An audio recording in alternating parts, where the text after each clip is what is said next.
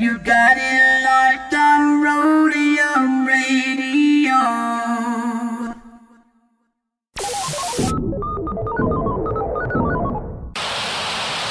Hey Tony, drop that. What bass? I bet. Dr. Dre in the place to be. Co rockin' shit with my homeboy Steve. At the rodeo, get stupid son. Yo, don't think that you can get none of Dre. The motherfucking doctor, the bitch hopper, the sucker motherfucking stopper. I'm fucked up, so don't mind what I'm saying. I'm just kicking it with Steve, Tony, A, and Susan. Yo, we be choosing dope shit to put in a mix. Know what I'm saying? We kick shit like and and that's a fact. And if your shit ain't in the mix, you know it's whack. And that ain't no bullshit. I'm kicking facts on a serious tip. Word up, Dr. Dre's in full effect doing serious damage, boy.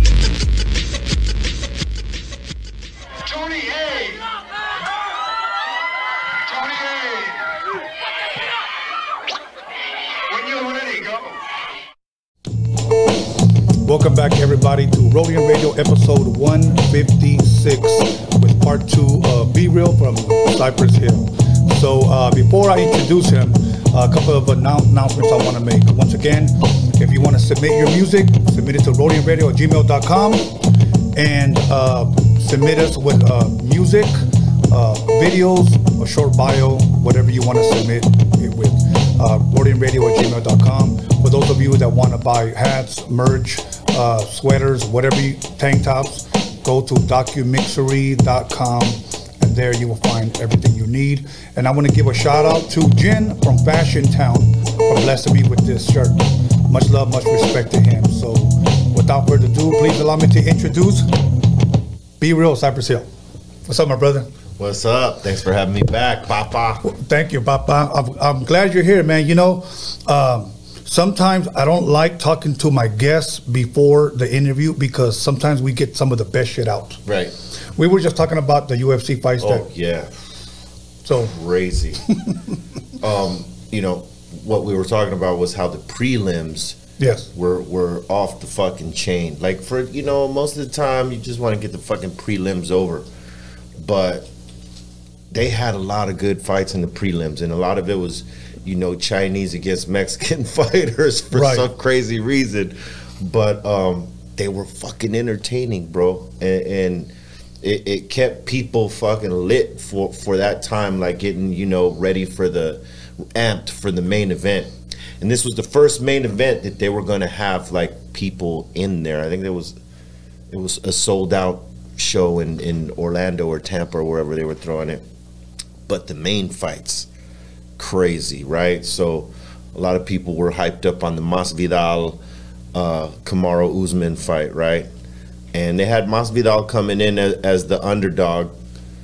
Um, but he looked good initially, right? But man, this right hand came and put my dude out lights out. lights out. And you know what was cool about that is that dude is like a good sportsman because that dude comes from like the the Kimbo Slice street fight. Oh, yeah. You know, um, he comes from that world coming into MMA, right?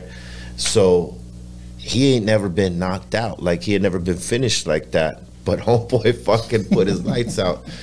But he came out with some class about it. You know, it's like, hey man, you know, homeboy, all respect, he has my number. He, you know, he, he got me. Um, I never got put out like that. He showed me something he didn't show me in the first fight. Respect. And then homeboy, you know, Kamaru showed him respect. It was it was it was kind of tight. I didn't expect that because they had both been popping a whole lot of shit Right, right. leading up to. You know what I mean? They did not like each other, but after that they were they you know they showed each other some respect, which was cool. Yeah, that's dope. You know, and you know what that reminds me of, and I, I should have seen them, but I was actually working on music. Uh, that reminds me of actually my old neighborhood when back in the day, if you had an issue with someone, you Yeah. take it up with them. Whoever gets the best of who, guess what? You help that guy up, have a beer, and it's squashed. That's right.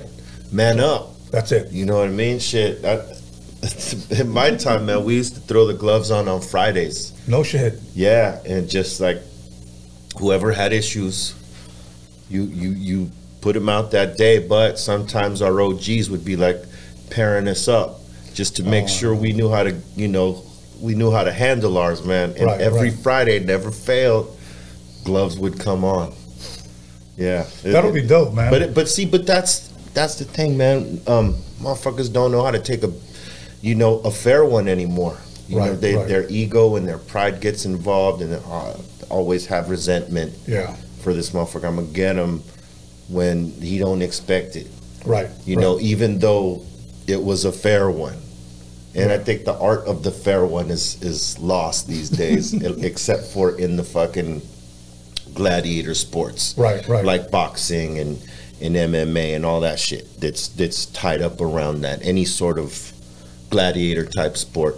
They, you know, they may not have, they may not like each other, but they show sportsmanship and, you know, the beef is right there in the ring. It ain't going outside of that. right, right. They right. take their beat down, you know. you know the sad thing is because this generation, what I've seen, and I'm not saying this about everyone, but the few that I have seen, they've turned that street fighting into internet banging. Yeah. Yeah. Finger bangers. That's a good one. That's a good one. Yeah, you know, they're clicking on their keys, finger bangers. You know what I'm saying? You, know, I, I was telling you earlier that uh, I'm one of the few guys that still takes pride in ironing. Yeah. So every time I iron, I always watch your show.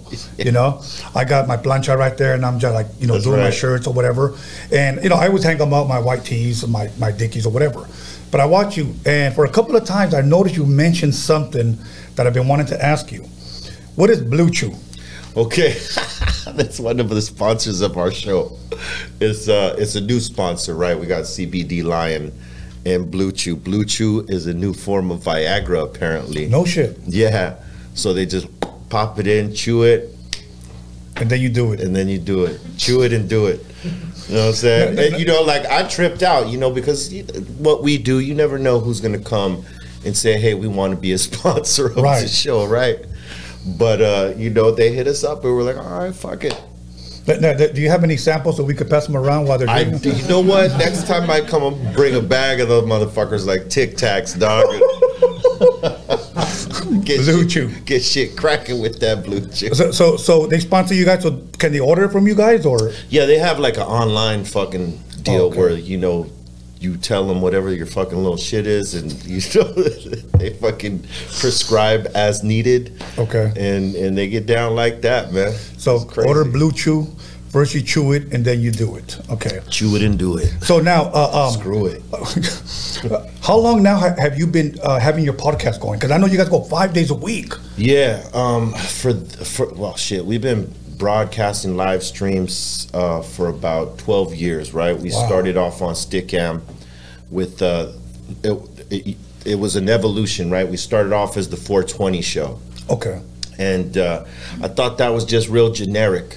You know what I mean? And I, and I started thinking about coming into the cannabis game with the Dr. Green Thumb shit. So I said, you know what? I'm gonna fucking, you know, um, push off that 420 show shit and flip it to the Dr. Green Thumb show. So for the first two three years of 4 420 show, and then when I when I took the show from Chatsworth to downtown, I flipped it to Dr. Green Thumb and we were doing live streams on you know Stickam on B-Real TV and uh, Facebook and you know those those particular platforms and uh, I think it was live live chat or live stream or something like this right and uh, we just started growing up our audience from that point you know like people that fuck with Cypress Hill or my solo shit or Psycho Realm or anything that we had something to do with like Yeah. Soul Assassins they would all come to this place to get whatever information whether we're playing music or telling them about shows or rocking stories whatever the fuck right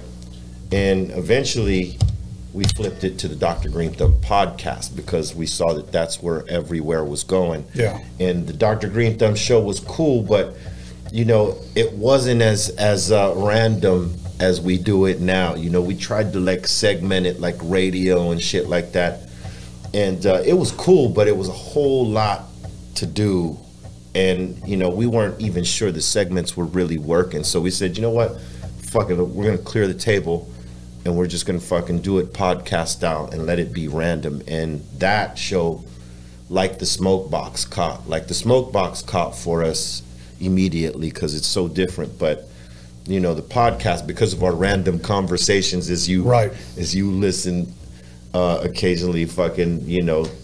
Sometimes it gets people going because it's shit people can relate to. Right. I mean, like today, I couldn't believe that uh, Bobo doesn't like guacamole or tomatoes. Yeah. He'll eat the shit out of a ketchup packet. If you put a ketchup packet in front of it, he'll suck that shit down like it's like protein or something, right? but no tomatoes, no guac. Like, okay. Dude, you know what? When he was here, much love, much respect to Bobo. We got fucked up that night, Oh, dude. Put it this way, B. I'm not gonna lie. I never even wanted to go back and look at that episode because I, I was telling a story, and then all of a sudden I go, "Where was this going?" hey, he could go. He used like back in our day, bro. When when we were, um, you know, touring everywhere all the time, we'd rarely see home.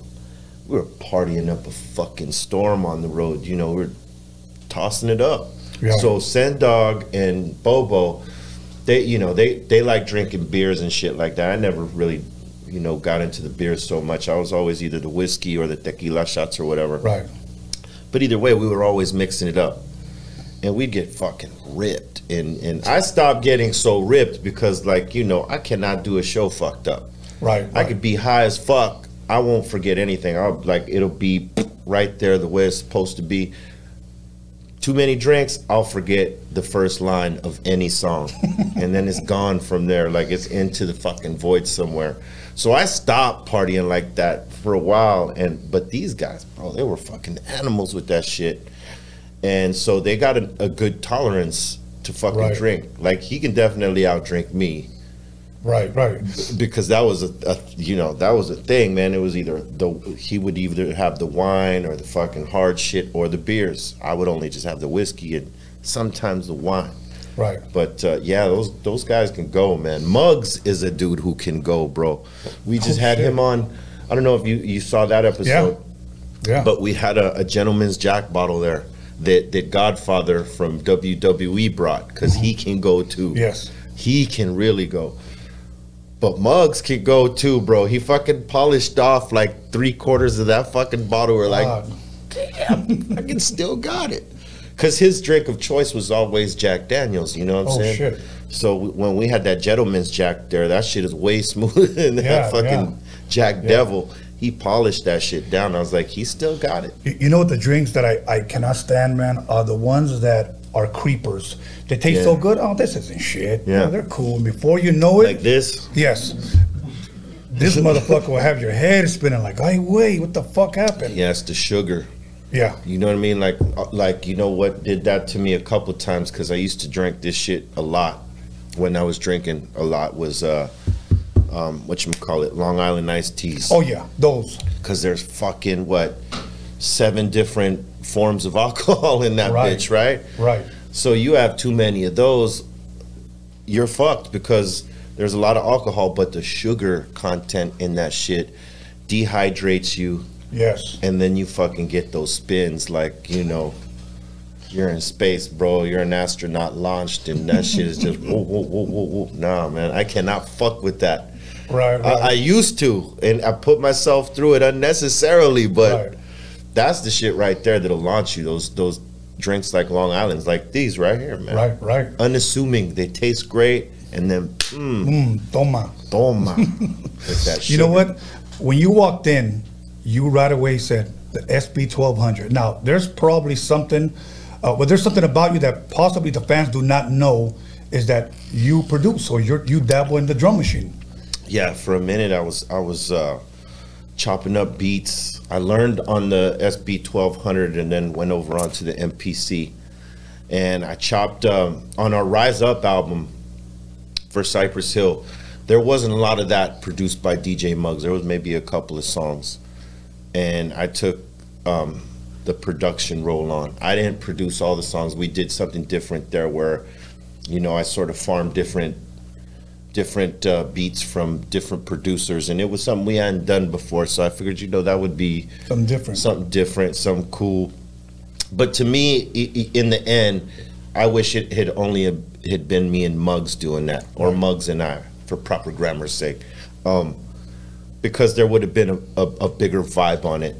like with me, you know, we learned this early on with with Muggs and and and all of our crew is a cohesive record is the most important thing you could have, which means having a sound, right? And you cannot have a sound if you have fucking ten different producers. Very true. You know what I mean? It you have a sound when you have one because he's developing that sound for you as you're going and you're tailor making your shit to whatever the, the beats are that he's providing. Like Dre has a sound. Yes. Premier, Pete Rock, Muggs, RZA, and all the greats, right? Right.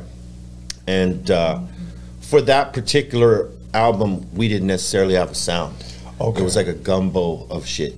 But I produced um, maybe like uh, four songs on that one, and then I was producing like shit for Demrick, you know, on on his first mixtape.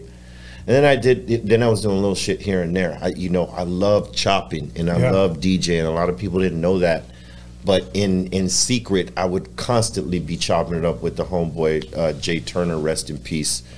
Him and I would be like just locking in in my studio, chopping beats, fucking all day, smoking out, drinking, chopping beats. So I got a library like you you were talking about how you got all this all this stuff from the 90s and and you know the different parts where you you produced and shit and you got those beats just Right. locked right I got the same thing I got a bunch of beats that some of them I produced like in my head fully Right. that are ready to go to people right now or for me to use them um, and then I got some that are on the on the block that like I never finished. You know what I mean? Like Right. un unfinished joints and shit like that. Some I never even tracked because what I cause what we would do is we chop them if we liked them, we tracked them. Right. Right. You know what I mean? We didn't like just put them on a hard drive because we didn't want to lose anything. Right.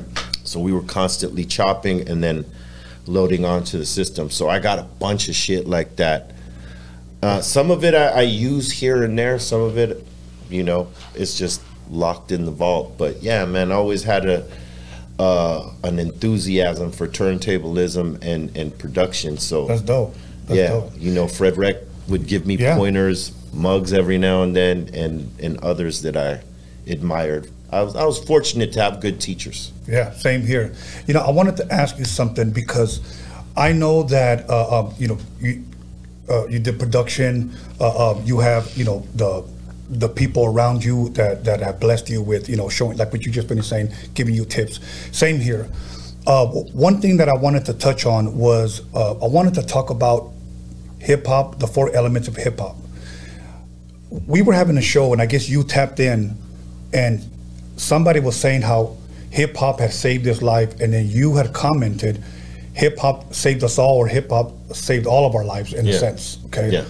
Now, when we when we say the word hip hop, we know that the four elements of hip hop is uh, DJing, Right.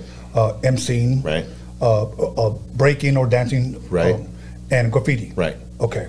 Now, th- those four elements, that is, is it safe to say a culture and rapping is what, what you do? Yeah, I would say that is the culture as a whole, right? Right. And it's become more than that. And what we do is, you know, part of that culture, a branch Yes. from that culture, right? So, you know, hip hop is is something that we actually live because we do it. Right. We're immersed in it. We love it.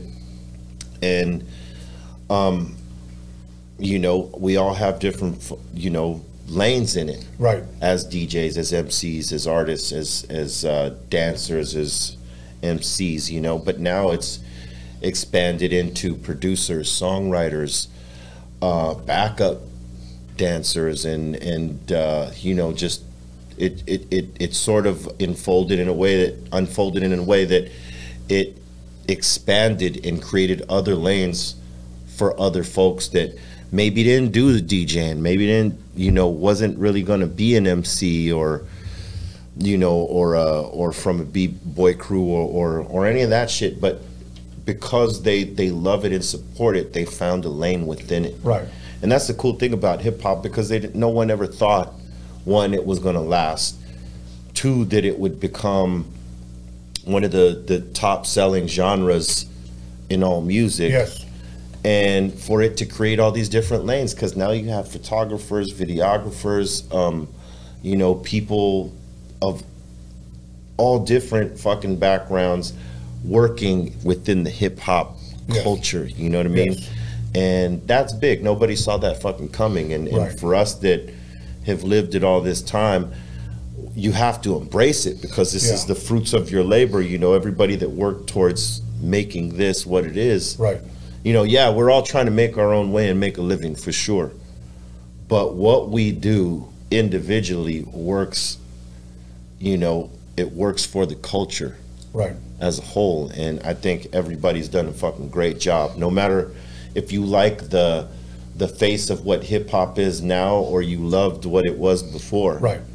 It's evolved so many times and it's going to keep evolving. You- You'll never keep it one way. But that's the that's the greatness of it. Right, right.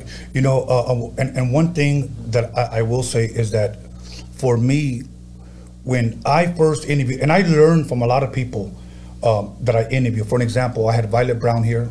I had uh, Lonzo from the World Class Wrecking Crew, Clientele, Yeah. uh, Arabian Prince, Kelvin Anderson, the owner of VIP Records. So I had a lot of greats in here. And I asked them all this one question at different times. When hip hop first came in and when rap, and you guys were in the industry, what were people saying? And they all had one common answer that it's a fad and it won't be here, you know, for in a couple of months or maybe even a year. It Right. won't, won't be here that long. But it's been here now since the beginning now. Yeah. Since what, 76, 77 or something like yeah, that? August 11th, 1973, Kool Herc's first. Yeah, 73. Shit. All good. crazy, right? But that's that's always the thing, right? You know, people that that did hip hop back then, to where where it always in, it it evolved to was street people, people Yeah. that lived in our, you know, the neighborhoods we come from, no matter where it was at, whether it was in New York or, or L.A. Right.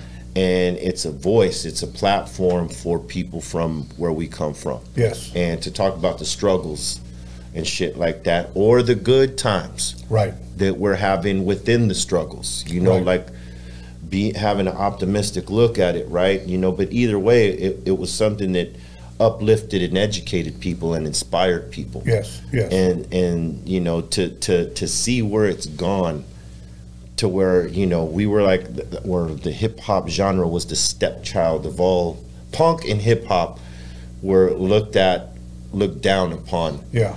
and punk and hip hop have so much shit in common mm-hmm. Other than you know aside from the music obviously this you know the style of music that comes out but Yeah. the angst the the need to rebel the need to fucking tell the truth and call shit out both punk and hip hop did that you know it's just that hip hop i think connected in a way that punk never could Right. Right. you know what I mean? And, and, and punk eventually did connect, and there's there's punk pop and all that shit. But right.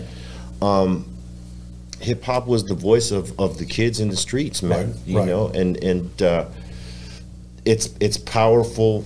It's a powerful voice, and the fact that now it went from the stepchild to being like, hey, fuck all y'all. Right.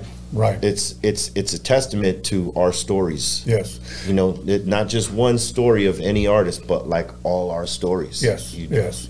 You know, and I know I'm speaking for both of us as well that I'm sure we have lost some friends along the way. I'm I'm 53 years old, okay? And when I say we lost some friends, a lot of our friends gotten killed with some hood banging shit. True that. And me uh, started off with pop locking, and from there it evolved into DJing. And this, believe it or not, is what kept me off the streets. Staying at home, wanting to perfect that perfect scratch, you know, that perfect blend, so that one day I know when my mom would let me go out, you know, that I can rock the fucking party. Right. you know? Uh, and uh, that's when i say hip hop saved my life because this is one of the elements of hip hop Yeah. so this is what kept me off the street and rapping and producing as well for you is what that got me off.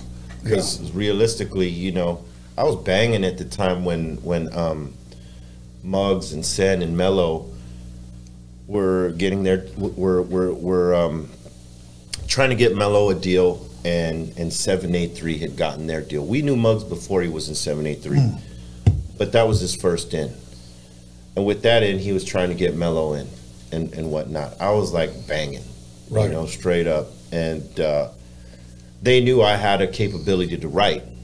You know, that was my connection into the culture. I mean, you know, we were MCs. Um, it was a hobby, but like for a minute, I broke away and I started doing this other shit while they stood with it. And uh, when they came to me, it was at the point where they had already done the stuff with 7A3. Now it was, they were working on mellow shit. And they asked me to come write a song, which was River Cubanos, right? Yeah. and then I ended up writing something else. I think it was Tacapella. and I wrote that, and I realized, oh shit, I could still, you know, I could still write. I wasn't rapping on it, but I knew I could still get down.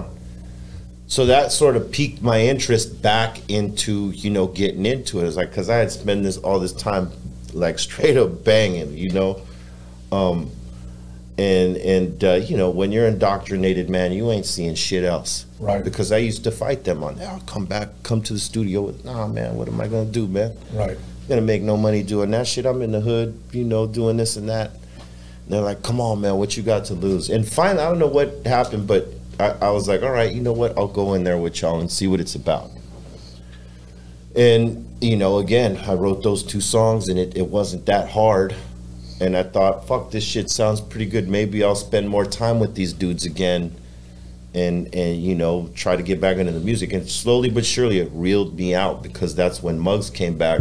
He was kind of like, um, you know, he didn't necessarily love the direction of where Seven A Three was going, and he Uh-huh. he didn't have a lot of input, and he didn't like that shit. So he loved those guys, but he didn't like the fact that he didn't have the input Okay. that because he felt this shit was important. And I don't think, you know, he, he was ready to hold back anymore and he knew that doing some shit with us, Right. he could do it exactly the way he envisioned it and we would go with it. So, you know, he he pulled me to the side and said, "Hey, let's do something." Cuz Sen was still kind of uh, rocking with his brother at this point, Right. doing hype man work for for Mellow. And so me and Muggs started working together, and then we eventually pulled Sen Dog in, and, and we started making it happen. So I started taking the shit more serious, you know, because I knew Muggs was serious. He's not a dude that's gonna be pulling you, you know, into some shit without thought. You know what I mean? Right. He's not gonna waste his time or your time, but more importantly, his time. Right. Right. You know what right. I mean? So it's like, hey, Luke, come on, let's do this and blah, blah, blah. And, you know, we'll get Sen Dog. And, and so I made the decision right there. And that shit did save me because at the point that, that I was at, before they come and got, came and got me, you know, a lot of my homies were, were locked up at the time. Some of Right. the shot caller homies and shit like that. And some of the, some of, of us young bucks were on the street. So at that point, you know, somebody's going to get the task of okay, now you're you're running this this situation for Right. us right now until so and so comes out. We're putting this shit in your hands, and it was very close to that point. And if I had got to that point, I would not have been able to pull out Yeah. because it's you know you know how it is when they they're saying okay, this is what it is Yeah. now you're committed on a whole other fucking level. So, you know, I was right there Yeah. when these dudes came with, hey, come fuck with this music. So Yeah. it was like a, a crazy time. Yeah. And I chose up with the music, and that, you know, Saved your life. saved my life because it's, you know, the, the old stories, right? Prison or the grave or the wheelchair. Yeah. And that's, and that's, That's it. the- That's your only choices. the reality of it. You know, some motherfuckers are lucky and they come out unscathed. But I wasn't that type of dude. I knew I didn't have that luck. I had already been shot. I come from a line of motherfuckers that were cursed like this. My father shot 12 times. My brother, rest in peace, he was shot three times. I was lucky with one. You know what I mean? But it was it was down the line like that. So I knew, okay, if, if I'm gonna stick with this shit, I better be good Yeah. because I, I already know what, what the path is if I'm gonna stay in this. So you know the music, godsend. That's dope. That's dope. We're gonna go ahead and press pause right there, and uh, we're gonna go ahead and come back uh, after a 10 minute break. And uh, I want to talk a little bit about uh, the ultimate breaks and beats and how I feel they changed hip hop out here in the West Coast. I have a little story I want to share with you. Hell yeah. So once again, everybody, call somebody, text somebody, slap the shit out of somebody, let them know that B-Real from Cypress Hill is in the motherfucking building. We'll be back in 10 minutes.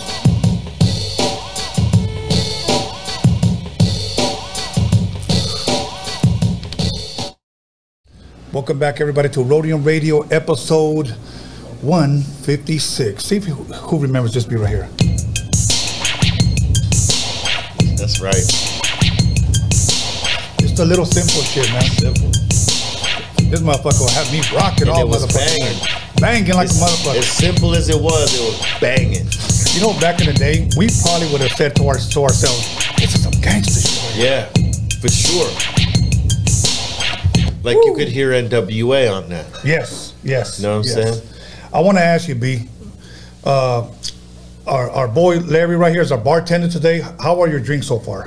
Fuck top notch, bro. That that that uh when doves cry, that shit is the lick, Uh, oh shit, it, it is. right? I'm Yeah. trying to tell you. Damn. It's about to have me crying. Mm. Then he made us um, a little shot. Larry, Larry, what's the name of this shot? That's uh, Poparindo melon shot. Pomparindo melon shot. I'm just gonna take a little sip. So That's the business right there. yeah, there. that motherfucker is strong too. You got all the drinks, Tony. Mm. Fuck. I just we I wish we had you for five hours, B. So, but we got to keep it pushing. With that being said, okay, uh, we were talking about the four elements of hip hop. I got just a quick story that I want to share with you that um, it, it means a lot to me because you know Steve. I met Steve when I was 11 years old. Okay, and um, one thing about Steve, he gave me my first job. Um, I've been knowing him pretty much all my life, and you know he passed away several years ago. So I took Rest the in peace, initiative, yeah. rest in peace, took the initiative to do a documentary so that his name would, and his legacy would continue to live on. We start, we named this podcast after Roadium Radio. It's not about me; it's about what he did for the culture, and I believe that the Roadium swap meet is a cornerstone. I'm not, you know, I'm not saying that's where hip hop started. Obviously not, a cornerstone to West Coast hip hop. For real. That's true. Yes. In 1987, I started doing the mixtapes for him. He asked me, you know, would you take over? Dre asked me as well. They were, he was about to start doing the um, NWA, the Easy E stuff. And he brings to me some records, and um, I'll show them right here. Everybody knows, because I brag about them, the Ultimate Breaks and Beats. Oh yeah. Okay, these are the original vinyls. Essentials. Yeah, so he brought me doubles of, of all of them. And uh, what happened was, I asked them, you know, because the, the the covers, you know, were, were so unique, you know. Yeah. They were like somebody had bombed on them or Like something. graffiti, yeah. Yes. Hip hop shit. Yes, exactly. So I asked them, like, um, I said, you know, what records are these? Because I didn't recognize them. And he says, well, you know what? Here's what it is. He said, in the West Coast, he says only you and Dre have them. And I said, really? And he goes, yeah. He goes, I ordered them from a guy named Lenny, rest in peace, uh, uh, who went into business with Breakbeat Lou. And they're the ones who put these compilations together. And they're made for DJs, Right. you know.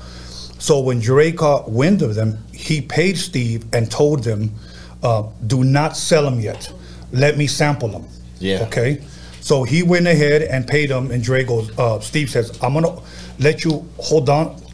I'm gonna hold on to them for about a month without selling them until that month is over. He samples everything, and then I'll go ahead and start Yeah. selling them or whatever. So when I started listening to them, you know, I didn't recognize them because they were new to me. It's Right. 1987. So when I heard the NWA album, 90% of that was From those breakbeat. from those breakbeats. So now, you know what? One thing I asked Breakbeat Lou, and I know he's a very humble guy. I said when I interviewed him here for the documentary, I said, Lou, if you would have never put those records together, Dre would have never, uh, Steve would have never had them, Steve would have never given to Dre. It's possible that West Coast hip hop probably would have sounded differently. Right. Absolutely. I mean, because it did before that. Yeah. It, was it was more programmed on um, on the TR 808s and you know um, drum machines like that. right, There wasn't necessarily so many breaks. Right, In New York, there was because they were you know advanced in comparison, right? right. But we weren't using breaks yet, and not until Dre got Right. his hands on those. Right.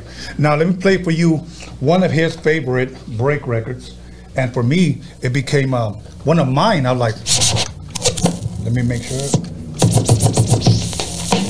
Yup. We all recognize that shit, Oh yeah. you know. And uh, um, the first song that comes to mind, Dana Damo fame, Right. but this was one of Dre's favorite Ladies all-time gentlemen, breaks. We have the honey drippers in the house And then tonight. we hear where uh, They just got back from this part Washington, comes in, and then you hear I think steady B. got something beat. They want to say. Yeah, steady B. That's right. You know, Doing a bit. Yes. So as I started hearing, I'm like, these motherfuckers are dope. And then you all you gotta do is skip a little bit, and then you hear another one. You know, so you know what? Those those records were like the foundation Yes. of early hip hop because you know Dre caught on to him, but then all the other producers after him caught Yes. on to him once once they get that and, and you could probably you know, you could probably bet that 85 to 95 percent of the hip hop that was made in that time after these records, all of it had samples from these guys. And then when they had been exhausted, right? Like when they put out as many breaks and everybody's using sort of the same breaks as the foundation of their songs, that's when guys started digging in the crates Yes. and like finding breaks that weren't on those particular records. Right, right, And, but those were the initials right there. right. You're absolutely right. Hip hop in the West Coast would have probably had a different sound had it not been for those fucking Right. breakbeats records. See, see if you recognize some of these, and if you do, see if you can name. Shit.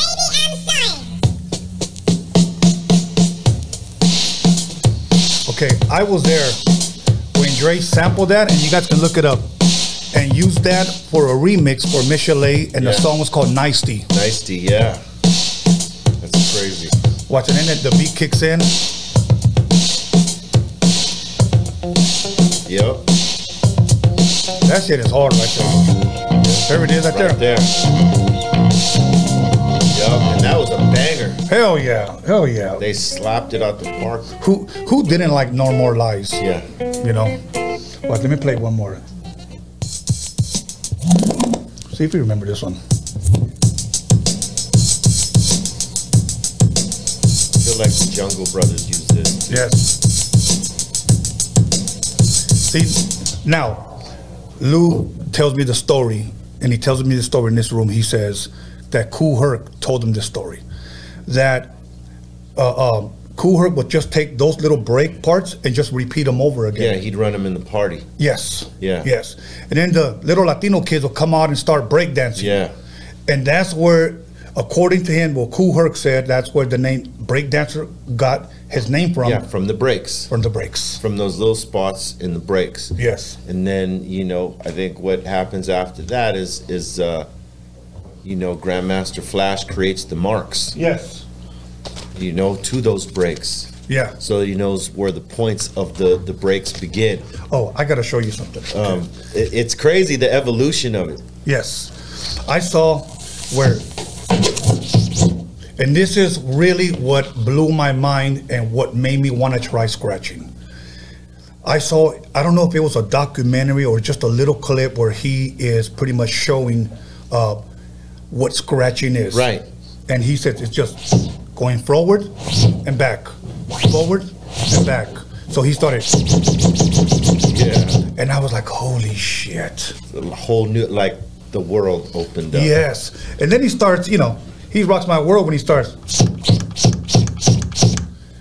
I'm like, how in the hell is he doing that? Obviously, the volume, Yeah. forward, back, forward, back. You know, Yeah. so I, I, as a kid, you know, I'm a teenager and I'm like, okay, I'm sold.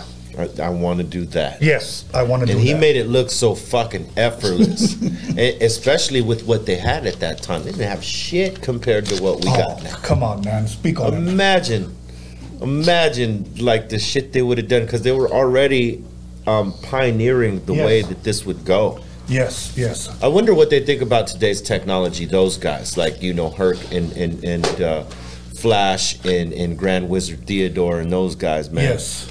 Well, I'll tell you what I think. I honestly be I have a hard time with this generation of technology. It's great. I love it. We need it. But you know what? I almost feel like with today's technology, now anybody can do it. Yeah, you know that is that is the thing. Eh, Well, there's people that can do it because you know maybe they have a natural ability, they got an ear, Right. and they they have the capacity to learn fast, right? But there's other motherfuckers who can't do it, yet they are trying to do it and doing Right. it, right? And those are the guys or chicks that need to like you know go to the school that that is provided Yes. to learn how to DJ properly Right. and get your fucking foundation right because Right. there's a lot of motherfuckers out there that DJ with no foundation at all because of technology. It it allows you to fast forward and skip steps. Right. But realistically, you can't really rock a party if you don't know those fucking steps. So, you know, you're just playing records That's at that it. point. Pushing buttons. Pushing buttons, playing records. But you see the people that, that actually do the homework when you see them on there and they're doing some amazing shit. Like, for instance, DJ Lord, right?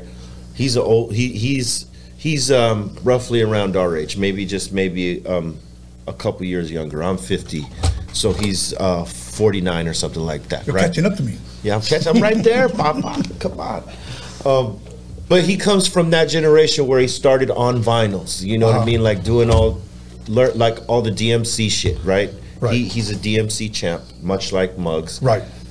But what I noticed about him that's different than DJs from that time, that that stay, you know, locked into the old school style is he did his he did his math. Like him and, and Mixmaster Mike and Qbert and them, they do their math on all the new technology shit. Yes.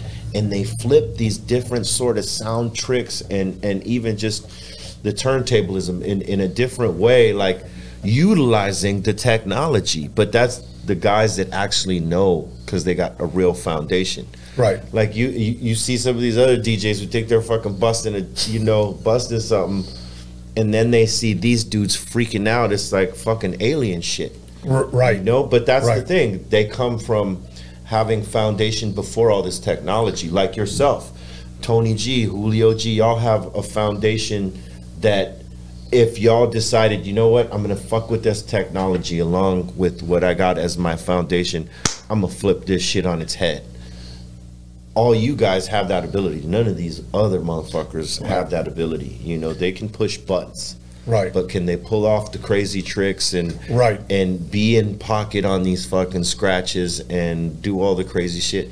They can't because they don't have that foundation. They're just playing records. You, you, you know, uh, one day I'm gonna throw a Roadium radio party, Well, I gotta come to that. Yes, I'm- absolutely. I'm, coming to that shit. and I'm gonna have this mixer. This mixer was given to my friend. Uh, was given to me by my friend MC Pancho, who from the harbor area city, San Pedro.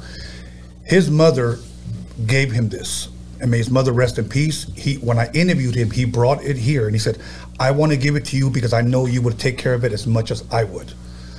And I'm gonna I'm gonna go ahead and uh, DJ with this mixer, simply because I know nobody will ask me, "Let me spin." Yeah, because they won't know what the fuck to do, bro. Like, what is, what's this? Where's the buttons? Thank you. Where's the buttons? Exactly. You know what I'm saying? like, we learned off of this shit right here. Exactly, exactly. So with that being said, let's play this. So I'm playing some Ultimate Breaks and Beats. I got 25 copies, and then I hear shit like this. By the way, that's a crackle.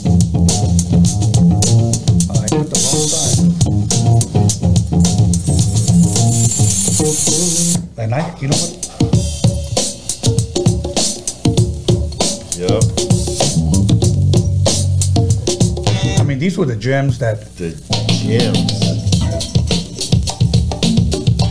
You know the ice cold part about it is, is you could take all those break beats, resample them now, and all these kids would flip Yes. the fuck out because they ain't never heard no shit like that. And you know what? Um, I'm gonna let you in on a little secret. Uh, that's what I'm doing. As someone should be doing. Remember this shit right here? Yeah. This shit is fucking hard. Ultramagnetics. Yes. Right here. Yes. Uh-uh. shit. And Just Ice. Yes. I think Just Ice did something with this one. Yes. A lot of people use it. I remember the sample substitution. My Yeah, favorite one. substitution. That's what probably one of the most used samples aside from any James Brown sample. Yes, yes. Now, I'm gonna play you something that's gonna bless your socks off. And um it's off of this one right here. This one right here, okay? I remember that one. Okay. There's heat on those ones. All the fucking ones you got got heaters on them. Okay, so here we go.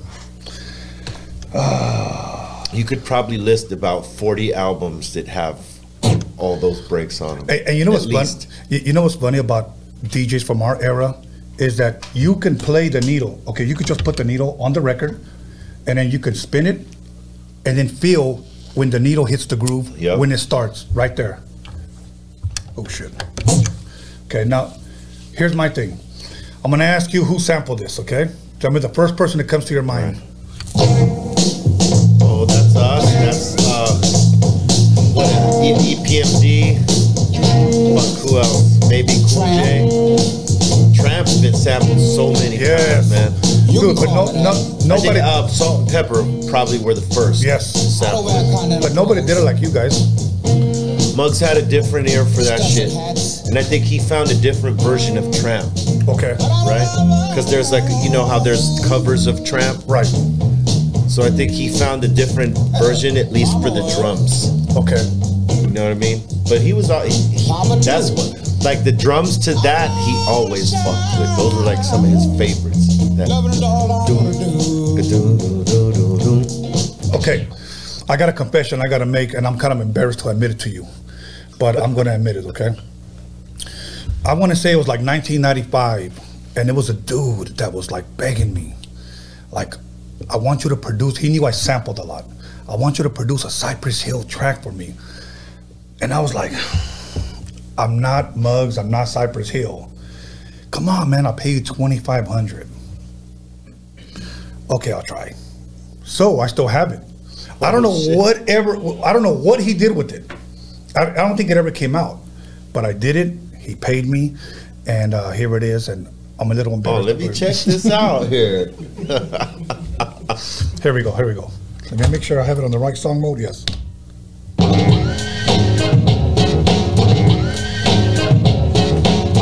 I remember this beat. Didn't the Funkdoobiest end up using it? I'm not sure. That's your guys' sound. Yeah. Definitely would have fucked with this because this is right up the alley right there. Right. So I played it for him. He loved it, and I don't know what I, we tracked it, but I still have the the drum, you know, the floppy. Yeah, that shit is banging right there. Yeah, but that's that- your guys' style. I, I don't want to take credit for it, but that's your guys' stuff. But That you know, that's definitely something we would have flipped on for sure. that's dope, man. Well, you know what? Uh, I'm glad that I got a chance to admit it to you.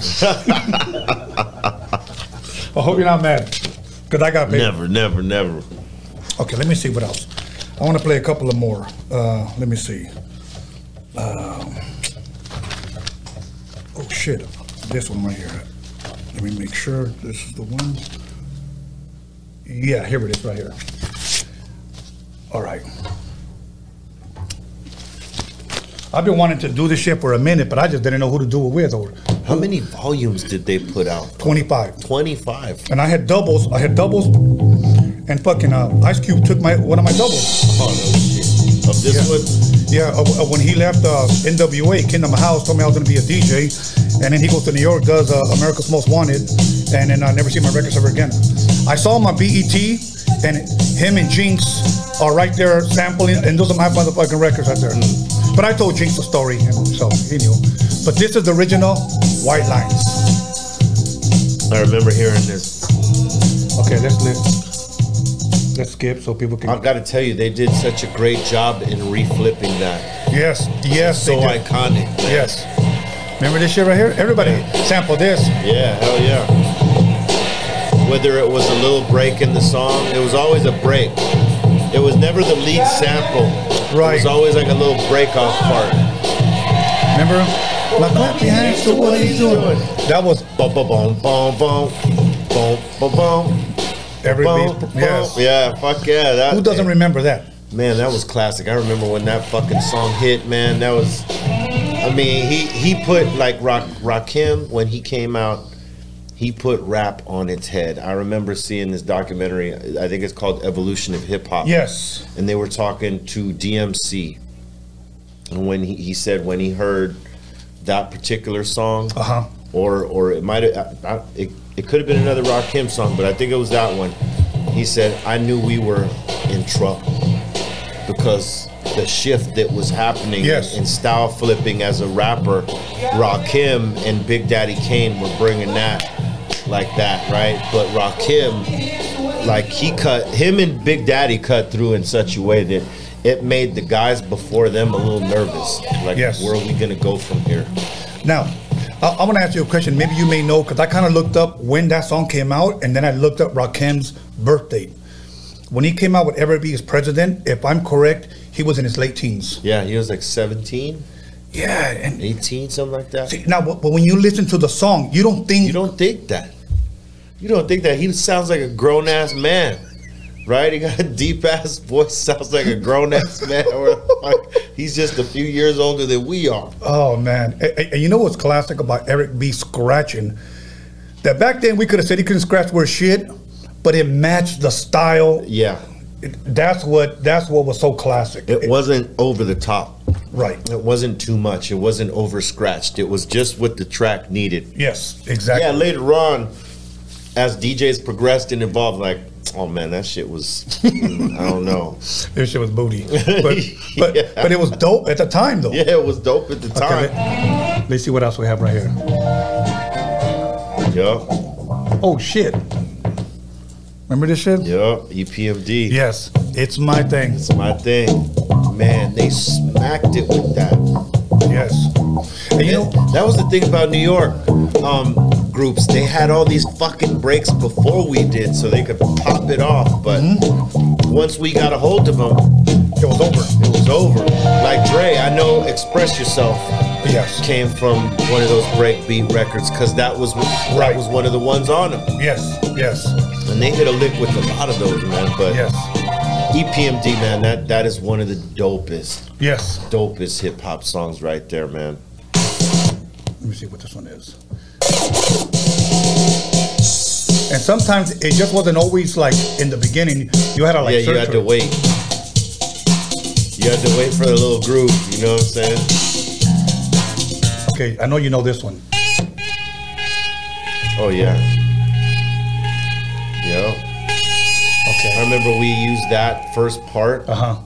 Muggs Muggs would like just take pieces from everywhere, and that little piece right there we'd use as an intro when we were coming on. Oh no shit. Yeah, and it would go into a different beat. It would go into the um before "Put Your Head Out" was a song for House of Pain. Uh huh. The beat served some part of the beat served as an intro for us to come out along with that that sound, and uh, it would rile motherfuckers up. That For UFO sure. sound. That's Yeah. what that was. Then it kicks in. This motherfucker was like everybody done use this shit. Everybody, yeah.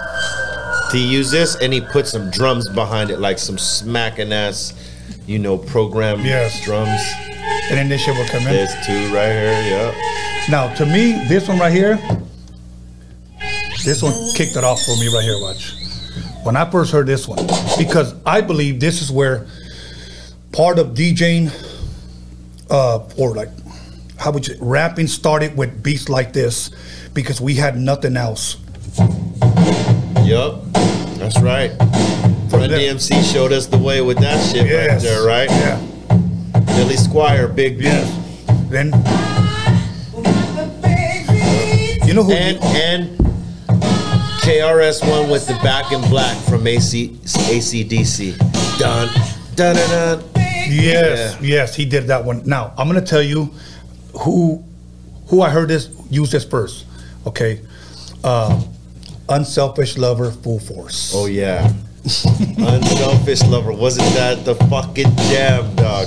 Full Force had the jams. Yes, What's that one? It's okay. It's Okay. okay. You guys gotta look up Unselfish Lover. Yeah, I mean, and all.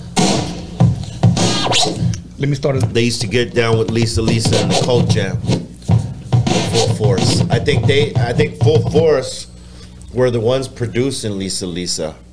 Yes. Yeah. Yes. Yes. She still does shows today. Yeah. You know what?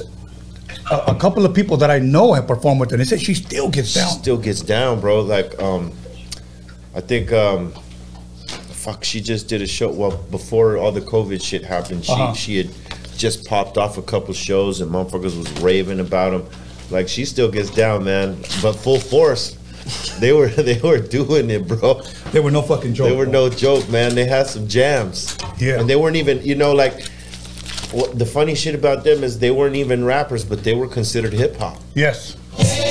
Much like Tour de France. I Yeah. mean, uh, um, Kraftwerk. Kraftwerk, yeah.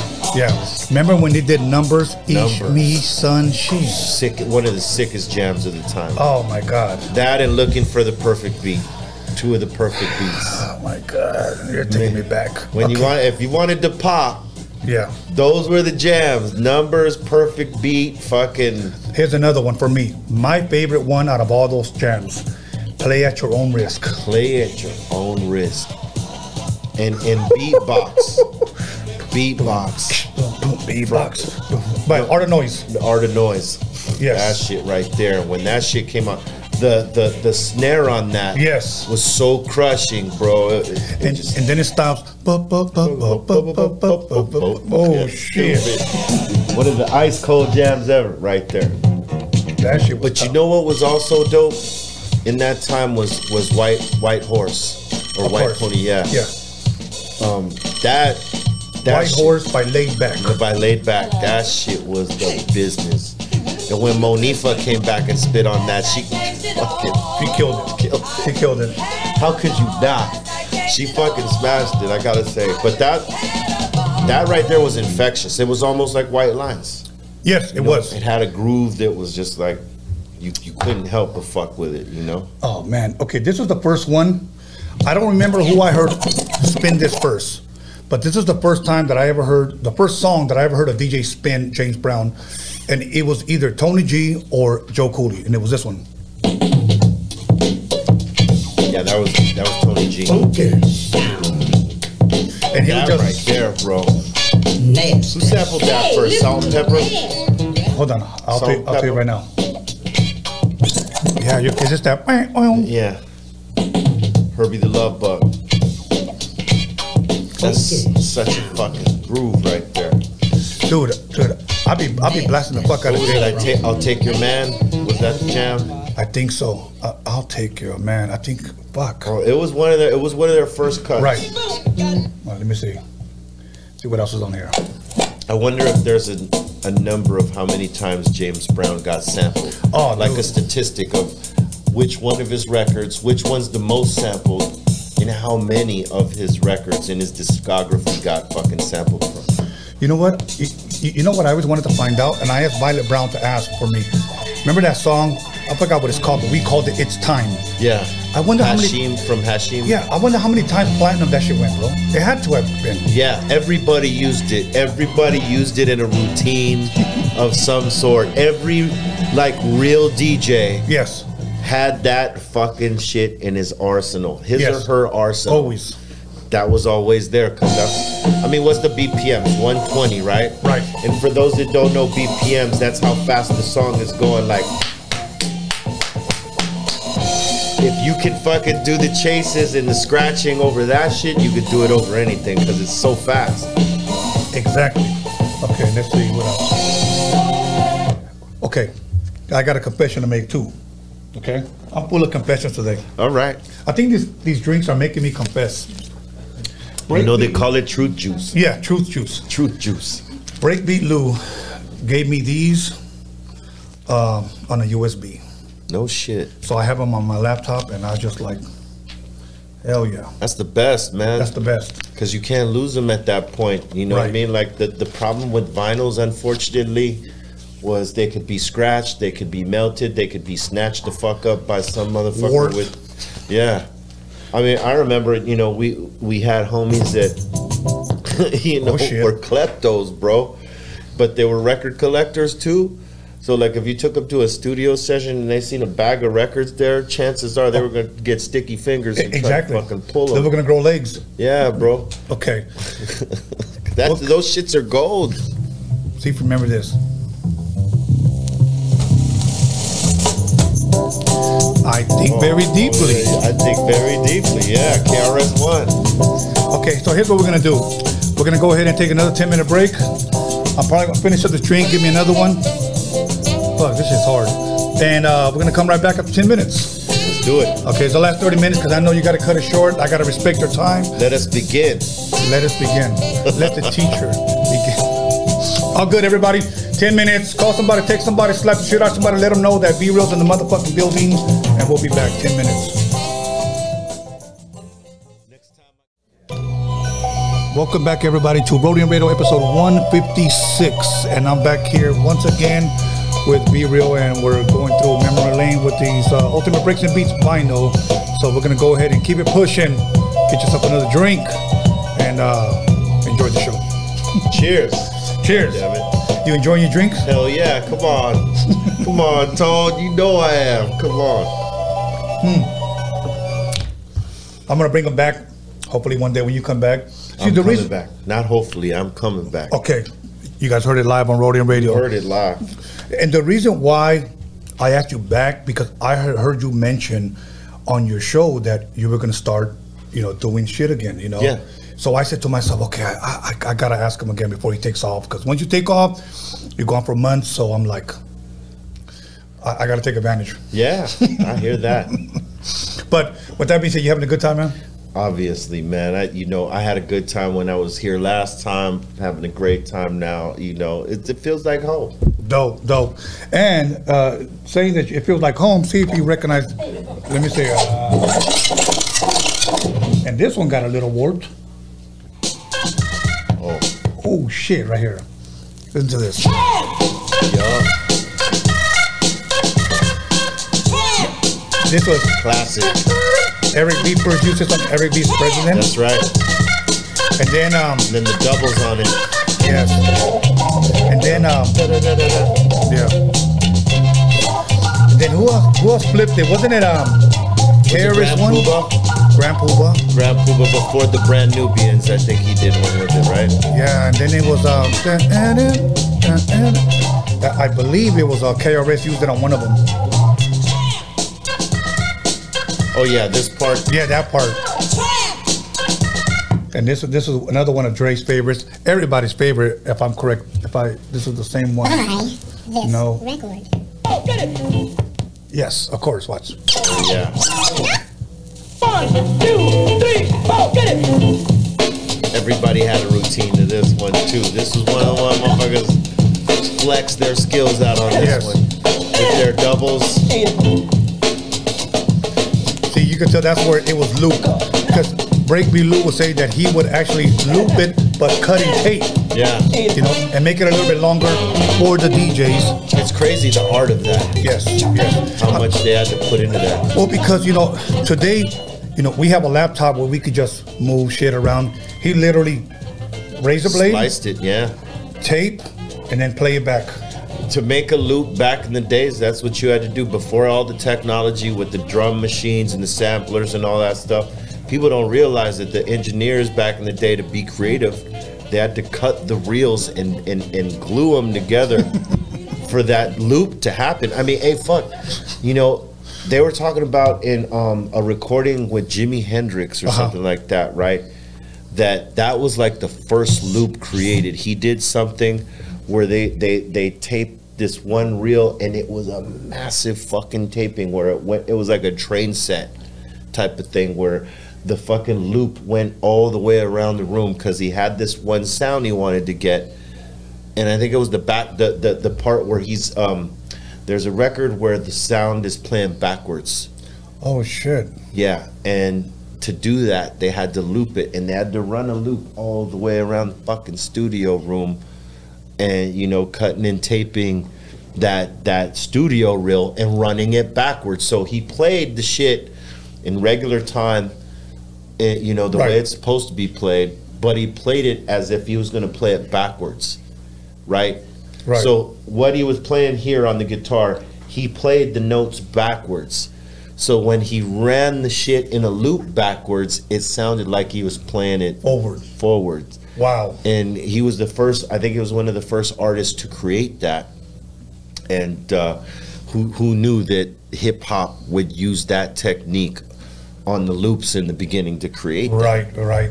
And even think about that, even scratching. The, the, the, the, the, the, Yeah. Forward and backwards. Crazy. Remember? Run DMC.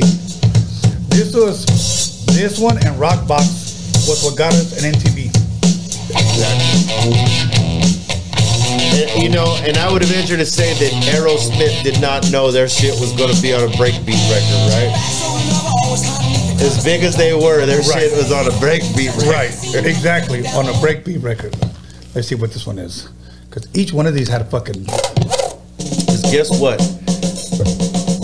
If a DJ had to search for those sounds on these breakbeats, they would never have found them because they would have been frustrated. Yes. In the early days, Yes. the fact that Breakbeat Lou had the insight to provide these little fucking breaks, it made it so much easier for DJs, but it also made them enthusiasts. Like, you know what? I'm gonna find my own breaks. I'm gonna find my own breaks. You're right. You know, if those hadn't existed, chances are we would have heard hip hop being produced at least on the West Coast still on the keyboards and on those fucking TR-808 and and all the Right. all that shit, unless and and no samples and no breaks. Remember this? Yeah.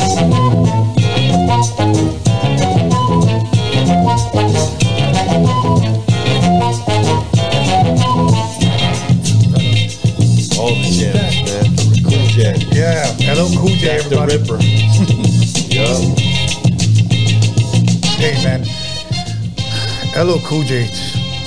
One of the greatest. Yes, yes, He yes. needs to go into that fucking Hall of Fame. He's up for um, a nomination now. He's got nominated, and he's been nominated a few times, but he never gets inducted.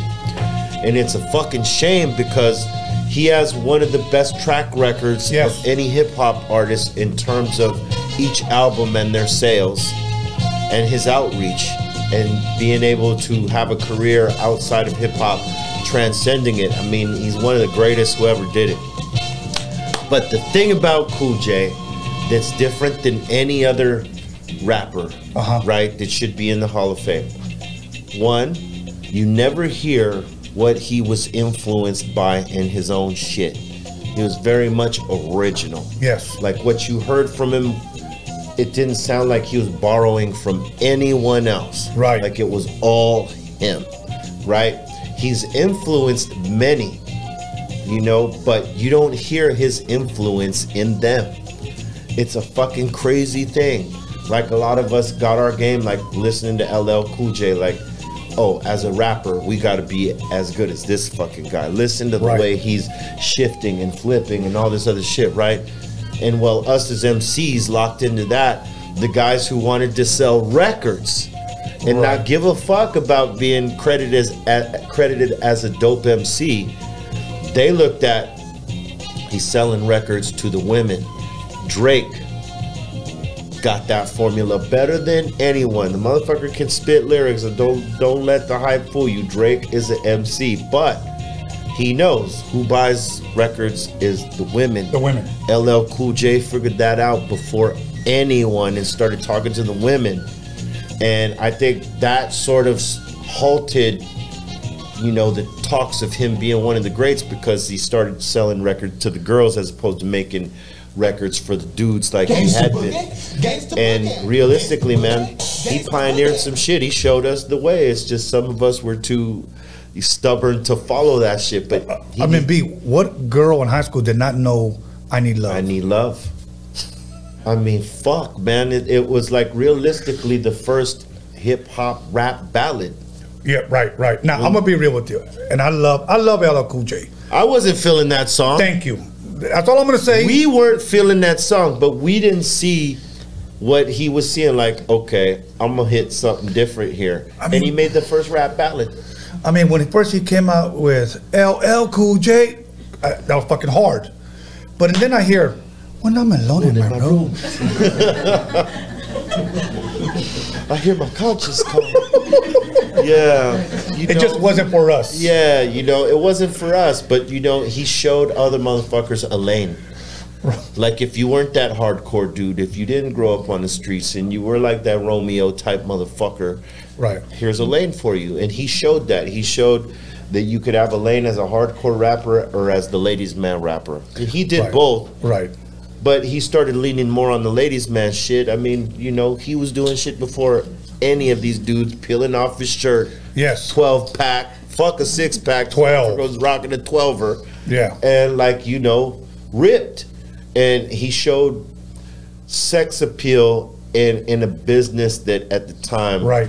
you know that they could not we were this again the stepchild genre right but he came and fucking tore that shit apart and said here i am And he's still doing it. still doing it and um he don't get enough credit and he should be inducted man and motherfuckers need to get involved in that campaign Yes. to get my man inducted Gangsta boogie. Gangsta boogie. You know what I'm saying? Gangsta And I agree. He should be inducted. Chuck D's been one of his biggest, biggest supporters in like pushing, you know, LL's induction. Because I mean, when you think about it, man, I mean, for as long as he's been doing it, and and if you got him on the right album right now, Right, right, right, right. producers right now, he will still bust their ass with some shit. Yes. You know, so for me, I'm like, hey man, what y'all waiting for? Induct LL Cool J into the Hall of Fame. You, you, okay. This is. Uh, uh, I have favorite albums. I don't have favorite songs. You know. Of Yeah, yeah. LL. But I'll tell you one that I love fucking bumping in the gym. I don't know what it is. Jingling Baby. Jingling baby.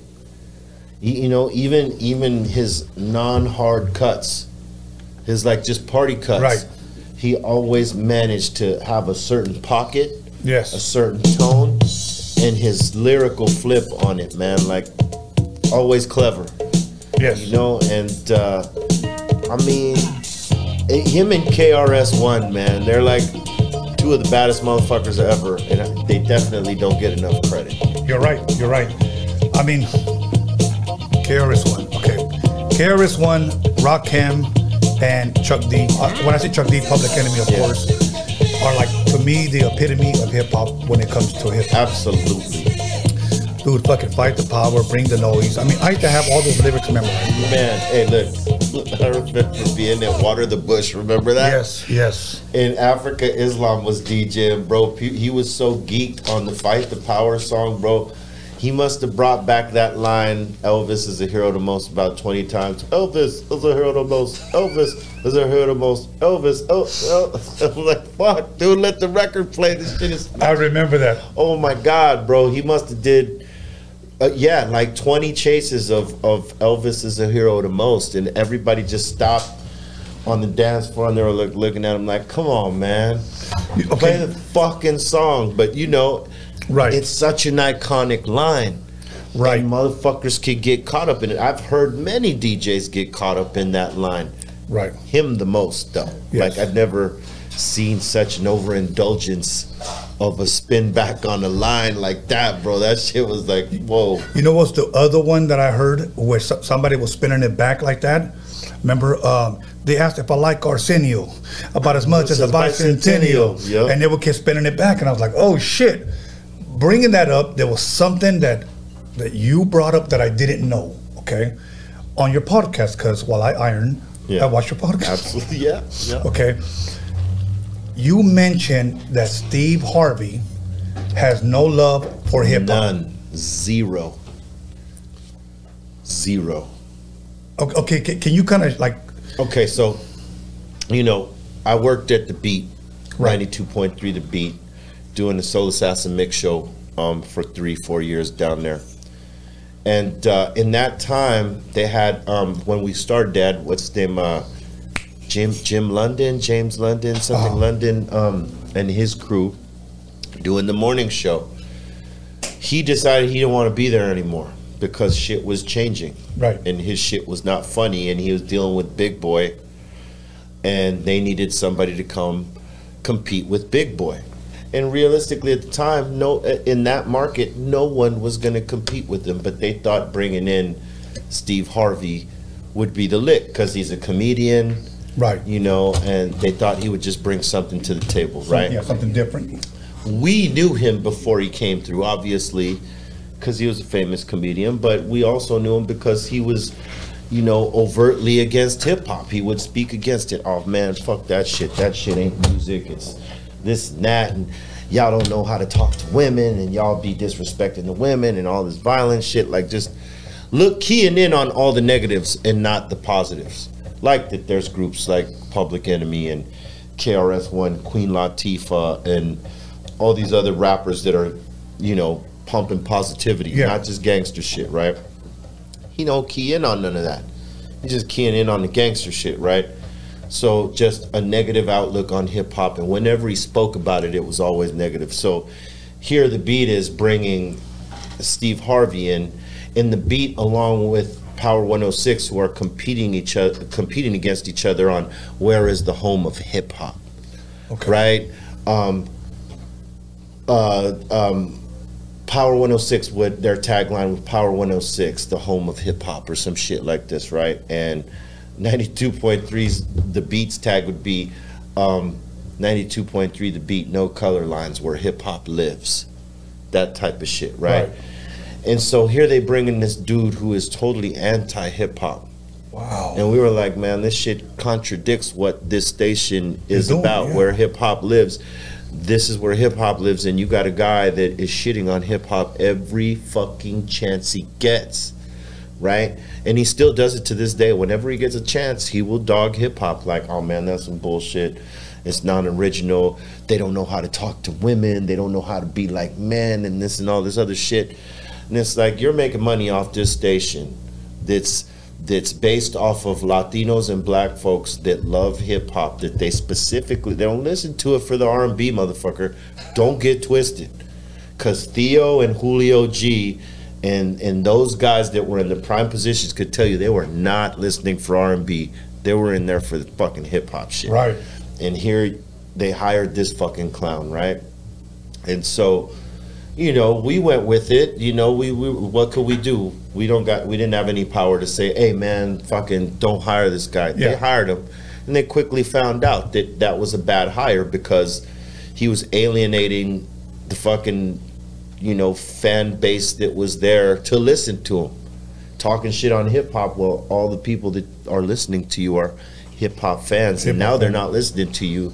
They're going over to Big Boy because he is, you know, someone who raises up hip hop Yeah. and lifts up hip hop, and he's not dogging it, and he's rolling with, and uh, it was it was horrible. So you know, we were talking about Steve Harvey because he had just done something recently, and went out of his way to make it about him, and then dogging hip hop in Still? some in some shit that was like in a hip hop arena. Uh, no, it was uh, the verses between um, that just happened uh, with um, who was it? The Isley brothers and someone else, right? He go he went out of his way to dog hip hop. You see, hip hop ain't got this type of swag and blah blah blah. You ain't gonna see fly songs like this on some hip hop, man.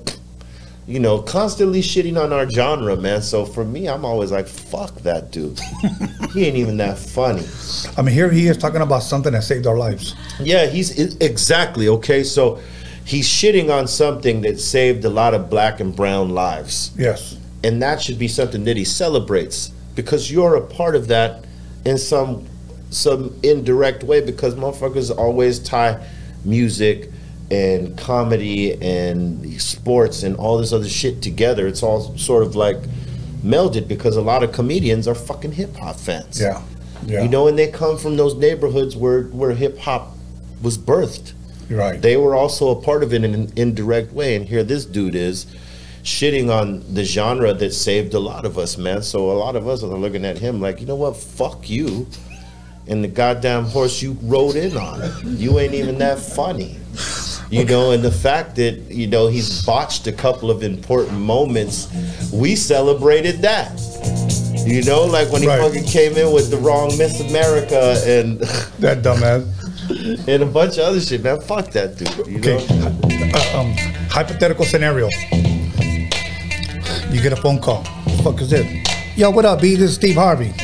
I'm trying to come I'm trying to come out on uh, Dr. Green Thumb because I heard you talking about me.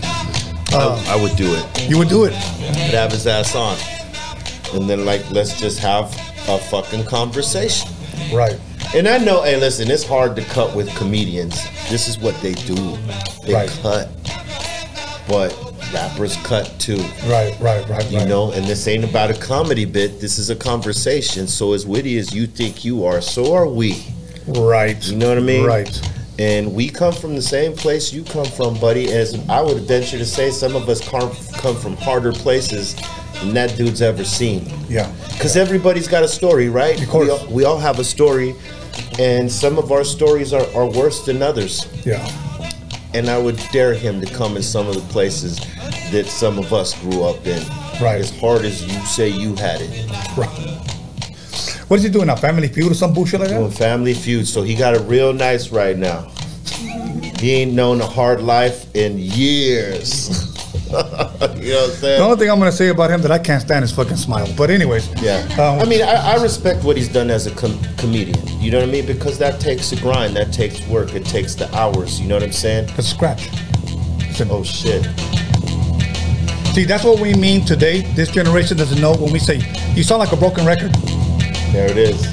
And Steve Harvey sounds like a broken record. Cause he's still harping on that old bullshit. It's like find something new to talk about, Mike. Exactly, exactly. Yeah, and if he were to come on my show, I would directly ask him, "What is your fucking problem with hip hop?" I don't got a problem with your whack ass comedy. I don't go out of my way to dog it. Like, what's your problem with hip hop? Right, right. You know, look. Here's the thing. Michael Jordan didn't like hip hop. He hated the shit. Uh huh. Hated it for all those who wear his shoes. I got some on right now. But the motherfucker hated hip hop. Me too. I got some on too. We all praised him because Yes. his abilities on the court. Yeah. We didn't give a fuck if he liked us or not, Right. right? It's it's it's sort of the same fucking principle, you know. We you could love him for his ability, but you don't have to love him as a person and his views. So I respect um, Steve Harvey and what he's been able to accomplish as a man getting behind his craft. But his views Uh huh. can suck my dick. on hip hop. On hip hop. Right, right, right, right, right, right. Okay. Gonna- Hold on. I'm gonna play one more break record. This was one of my. This is one that Ice Cube didn't take for me because I actually had it in the same sleeve. I had two of them. he wasn't able to get that Yeah, he wasn't off. able to get that one. But this one has this. Who would have thought this would end up on a on a break break beat? I got to get with Cube, man. He just got into the cannabis game with this with this new shit, Oh, man. new shit? You got to come see me, What's man. it called, man? America's Most Wanted. No, he's got some shit called. Um, he's doing work with Caviar Gold, Okay. and um, they've been putting out a line of products. No you shit. know, under cute with you know. He's finally in the game, baby. Oh yeah. You know, a lot of motherfuckers ask me like, how come I've never used this? Really? Yeah. Because it's to be real, right? So like, how come you've never used that? And I always thought, you know, well, one, Muggs never put it together, right? He's Right. never used it. Two, it's it's too easy for me to use that. You Right, know what I'm right, saying? right, it's, it's like off the backboard, I could fucking slam that. So I've always been trying to challenge myself. You know what I mean? Right, right, right. But before I go on this earth, I'm a rock on that fucking Hell song. yeah. dog. To be real. you Hell know, yeah. That's, that's a song right there. on my outro. You know, you know when I hear this song, I'm gonna tell you right now what it reminds me of. Right off the bat. Remember Carlito's Way? Yeah, When he walks in and sees this girl Yes. sitting around, her tetals are hanging out, like, oh, that was an ice cold movie. Yeah. But yeah, it does remind me of that. I, lo- I, lo- I love that movie. That's bro. crazy how they were partying back then. You couldn't do that in the hip hop club. No, no, no, no, no, no. Man, that was I've seen some of the grimiest shit happen in hip hop clubs. I remember in 90, I'm gonna say maybe 91, 92, I was at the Tunnel. And Okay. this was a, a poppin' hip hop club. All the fucking pioneers, all the who's who of hip hop would be there. uh huh. It was so grimy, they made you take your shoes off before you walked in. to check your shoes and socks to make sure you weren't carrying A fileto or a something. fileto, a box cutter, any kind of little fucking blade. Right. Because a lot of them would put it under their tongue. Oh shit. You know what I mean? Like the little little blades, like uh, that go in the, the the pro shavers. Right. They'd put it up under here, but some motherfuckers would be hiding them in their Timberlands and shit. And so to come in that club to make sure no one was getting slashed or drugs being sold, they made you take off your Timbos or your shoes to, to check your fucking shoes to go in the club, dog. Wow. And if you had steel toes, can't come in. Yeah, yeah, yeah. And so, the one of the nights, one of the many nights we went there, this dude and this chick were arguing. And she was, you know, New York chicks are aggressive, man. They, they be in your face like a motherfucker, especially the Boricuas, right? Yes. And this chick was in this dude's face, and he was like, ah, boom, he fucking fired on her, dropped her. Every motherfucker in the club chased this dude out. They could not catch him though. He was fast as fuck. He Wow. zipped out, but they were all trying to get at him. But that, you know, that wouldn't have happened at a regular, regular. club. Right, This right, right, right. Fucking grimy hip hop club, man. It, the shit that would happen in there, man. Um, Wow. because you wouldn't see that happen in a normal club. Right, right, right, right, You know, right, motherfuckers ain't, wasn't trying to knock a chick out. This dude straight up knocked this chick out in front of everybody and then bolted the fuck out because he knew he was about to get stomped out. I don't know if he ever got caught because it was like a like a lightning strike. It was that fast, boom, and out. Oh shit. But only in a hip hop club would you see some shit like that. Right, right, right, right, You right. wouldn't right. see that at one of these popish clubs or anything like that because they're all just trying to like pick up on each other. you know what I'm saying? And you know, they on the other shit. I'm gonna play you one, one- this one right here. See if you remember this one. oh yeah. Okay, I'm play the I'm gonna play the break part right here. Watch. Oh yeah. You know who cut this motherfucker up right here? Jazzy Jeff. Jazzy Jeff, yeah. Oh, my Jazzy God. Jeff, yeah. The inventor of the transformation. Oh shit. You sound like a broken record. Sound like a broken record. See, today it would be you sound like a a glitched MP3. Yeah. That Sound like a glitched uh, audio file. Okay. It's an audio file now, right? MP3 wave. B, I'm trying to keep you he- trying to keep you on time with your schedule. With that being said, here's what I'm gonna do. I want to introduce you to my artist. Okay, when I say my artist, I, I, I'm speaking of mine and my, my friend Jeff here. Word. Uh, he manages him. He is from uh, uh, what city? Are you from, brother? North Hollywood. North Hollywood. Okay. Why don't you come up, stand behind him real fast? I just want to give everybody, give him an introduction. Uh, this is Mr. D right here. That's B-Real. and his single, hopefully, and video will be dropping in uh, mid June. Dope. Yeah, he's the guy that brought me out of retirement. You know, it sometimes takes that, man. Yes. You know what I mean? Because you have all this experience and all this knowledge on how to put tracks together, right? Yeah. And I'm sure many motherfuckers throughout time has been like, "Hey, man, how come you don't get back on?" Right. And it all it always takes a spark. Because it ain't never going to be when people are asking you to come back on Right, and do some shit. right. It's going to be on your terms.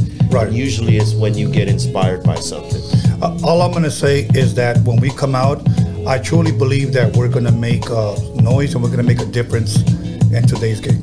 That's what's up, man. So- That's what it's all about. Absolutely. you know, putting out something that's gonna be impactful that people are gonna relate to. Yeah. And fuck with it, and and you know, God willing, it's timeless. Like it'll Yes. it'll it'll transcend the the the the, the time, and and it'll get passed down from generation to generation. Yes. Like let's just say like Parliament Funkadelic, right? Yeah. That was slightly before our time. But it got passed down to us Yes. through motherfuckers who said, "Hey man, you want to listen to some real shit? Check this out." Yeah. and that's that's real music. Yes. D, anything you want to say? If not, we're good, homie. No, I, I just want to say thank you, you know, for the opportunity. You got it. You know, like I always say, you know, I'm always humble for the situations I'm always in. You know, All good, my brother. That's what's All up, good. man. All right. Thank you, bro. It's good to So- it's good to be humble, man, Yes. because that keeps you in the game with everybody. Absolutely. Uh, uh, you know what? Let me bring one other artist in here. All good. And this person, come here, Drea. You, you cool?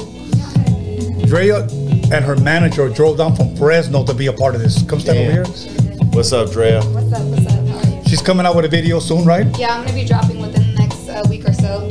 Uh, we just got done shooting a few days ago. The um, audio just got mixed and mastered, so we're good on that. Yeah. Um, and we'll, like I said, we'll be dropping it within next week. So. And she excited to shot- that. He's actually gonna be in it as well because I shot it here. Oh shit! Yeah, she had a rodeo Making radio, appearances too. Yeah. All Just a little bit, Papa, just a little- what- Hey, we gotta we all keep got up. a The, network. We're all here for each other. We're all here to help each other and have each other grow in any way that we possibly Oh, can. good. That's how I see it. that's right. Oh, good. So, Hey, hey, thank man. you for being here, Drea. Thank you. I really Good. appreciate it. The- for the- I appreciate you guys for having me here, and I just want to say you're a fucking legend, man. That's right. hey man, there's nothing like you know putting it together with people and, and creating a team and creating a vibe, because that's where it all starts, man. You Yeah. know, a vibe, and and when you have individuals that are on the same page about shit and they they look at at, at things in the same way, and you have a common goal, man. It's it's a beautiful thing. It's a beautiful thing. With that being said, B, I know we gotta end it because I'm gonna keep you on time. But you said you'll be back, so Hell good. yeah, I'm gonna be back. I'm gonna stay the full The full time. ride. Oh yeah. He, he'll be in for the long haul. Yes, I'm going to be in for the long haul on the next one, and you know we'll set it up around the the, the release of my album Yes. because uh, right now I just put two singles out into the world, which is uh, uh, Triple OG featuring um, Freeway and and uh, Mother Mary featuring DJ Paul of Three Six Mafia, both produced by Scott Storch. Dope. The entire album is pr- produced by Scott Storch. It's called "Let Me Tell You Something," and it's coming out in July. I've been sitting on this shit for a long time because when I was working on it, I didn't have shit going on. Right, like I had this this space of time where you know, I, I I was off the road from Cypress and Prophets of Rage and and recording from Berner with, with Berner, right? Right.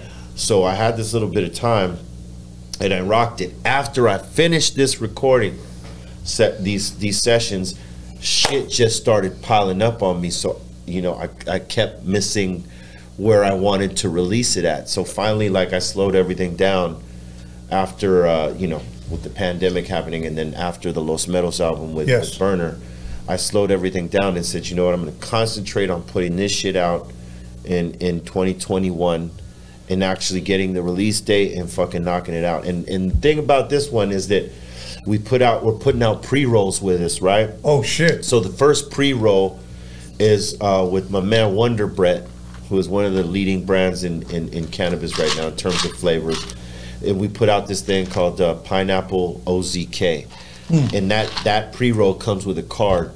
That card has like the the code to download the two songs from that album. So if anybody wants to like smoke out and listen to the songs, Fuck yeah. they can fucking do that. So on the next single, there'll be a different flavor, and on the third single, a different flavor, and then when the album finally comes out, we'll be having you know an insane brand flavor attached to the album, so that they can experience the music with the cannabis that we curated for the for the whole shit. Hell yeah. I don't I don't smoke, but I still say hell yeah. I'm gonna send you a pre-roll anyway, just so you can have it. Okay. Now at this time, well, so it drops in July, so hopefully, so in July, I'm gonna come back. Absolutely. The, but, but like before the release, I'm gonna come back, like right before. Hell yeah. Hell We'll, we'll, we'll schedule it out. Hell yeah.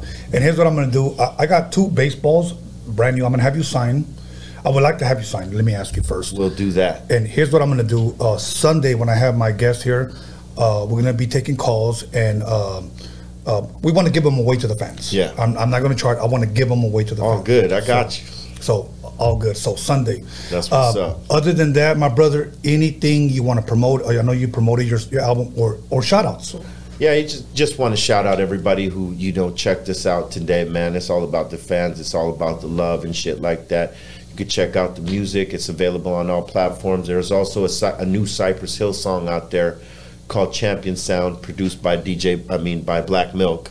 Uh-huh. And uh, that the, that new album is coming out next year, all produced by Black Milk, and uh, we're you know we're excited about that. But we got a lot of shit popping off. Go to cypresshill.com for information on Cypress Hill, and uh, you know come check out the Dr. Green Thumb show when you get the chance. You know what I'm saying? We always getting lit out there. I could tell. I got a contact high when I was there, my brother. oh yeah, But- You know, but that was cool. I think I could deal with that over. I think last time you said somebody Spicoli did. Oh yeah, yeah. So Peter Dante, right? He's in the Grandma's Boy movie. He's in a lot of uh he's in a lot of movies that Adam Sandler produces. Right. He's always like the the dude, dude, right? And this guy came, comes into the smoke box for the first time. We don't know if you know he's for real or not. So we rolled him regular joints. You know what I'm saying? We didn't think to roll him big old fat finger joints. We rolled him a little, uh, you know, regular joint to, to have mercy on him. Shit. This motherfucker was, you know, doing the Jeff Spicoli Fast Times at Richmond High. like the whole joint just slow, like doing that in one hit. We're like, oh fuck, we're gonna need to roll more weed for this Right, right, motherfucker. and, and the coolest dude ever, man. He's he's one of the coolest motherfuckers, man. Good heart. But he's a stoner king. This motherfucker yes. can get high like crazy, and it doesn't even seem affected by it. Yeah, yeah. Yeah. Uh, really quick, Larry, come in real fast. That's our bartender right there. Larry, What's come up, in. Larry? Yo, yo. Yeah, uh, just go ahead and give your name, my brother. Hey, my name is Larry. Um, I represent uh, Hideaway Social Club, a little home bar and all that. You know, man, I have people coming down from uh, around the neighborhood. So, Yo, he's being humble, but his fucking drinks are fire. nah, they, they, Fuck with Larry, because you know these when dubs cry, aka Purple Rain. You see those tears? Look at you see That the my- tears already? I got the glasses on because I'm hiding the tears. You know they're purple. Um, I'm glad you guys enjoyed them, and you know, thank you for letting me come up here and make drinks for y'all. I appreciate that. Thank and the you. shots. Well, you know what? Shots You'll be were back awesome. when. Absolutely, Abs- absolutely, most absolutely, yes, definitely. yeah. Oh you. yeah, we're gonna schedule that shit in. Yep. We'll, we'll lock the date in. Uh, hell yeah. Hell yeah, we're Hell gonna All good. Thank that. you, my Thank brother. you. Uh, with But that you got to come back too. You got to come back on the show too. Okay, okay. You, you just let me know. Yeah. Um, in June, we're gonna drop our single. I would like to bring my boy, Hell yeah. Mr. D. So Let's make it happen. let's make it happen. Bye bye. It's all love. Uh, other than that, um, remember this shit? Yeah. True mathematics. True Uh, mathematics. Only for the money. Man. So, with that being said, let me give a shout out to my boy Anthony. I'm a buzz, so I'm buzzed right now, so I hope I remember Anthony for driving this ship. Uh, once again, to Robert, Drea, Julian, my niece Denise, Norma, Omar, DJ Old Boy, and you gotta introduce the lady, Jaime? Patricia. Patricia. Okay.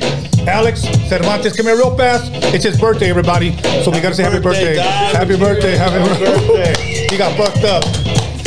So, so, and uh, Larry, once again, let me give a shout out to Ponce. Okay, and uh, is there anybody else out there? That my son be scanless. My- yeah, my son be scanless. And who in the fuck? the Fuck, I don't want to miss anybody. Damn, I know I'm gonna get whipped for this one, but uh, I know how that goes, dog. We get all smoked out and forget, motherfuckers. Sorry. Yeah, dispense uh, if I forget. But Jen, Fashion Town, much love, much respect to you guys.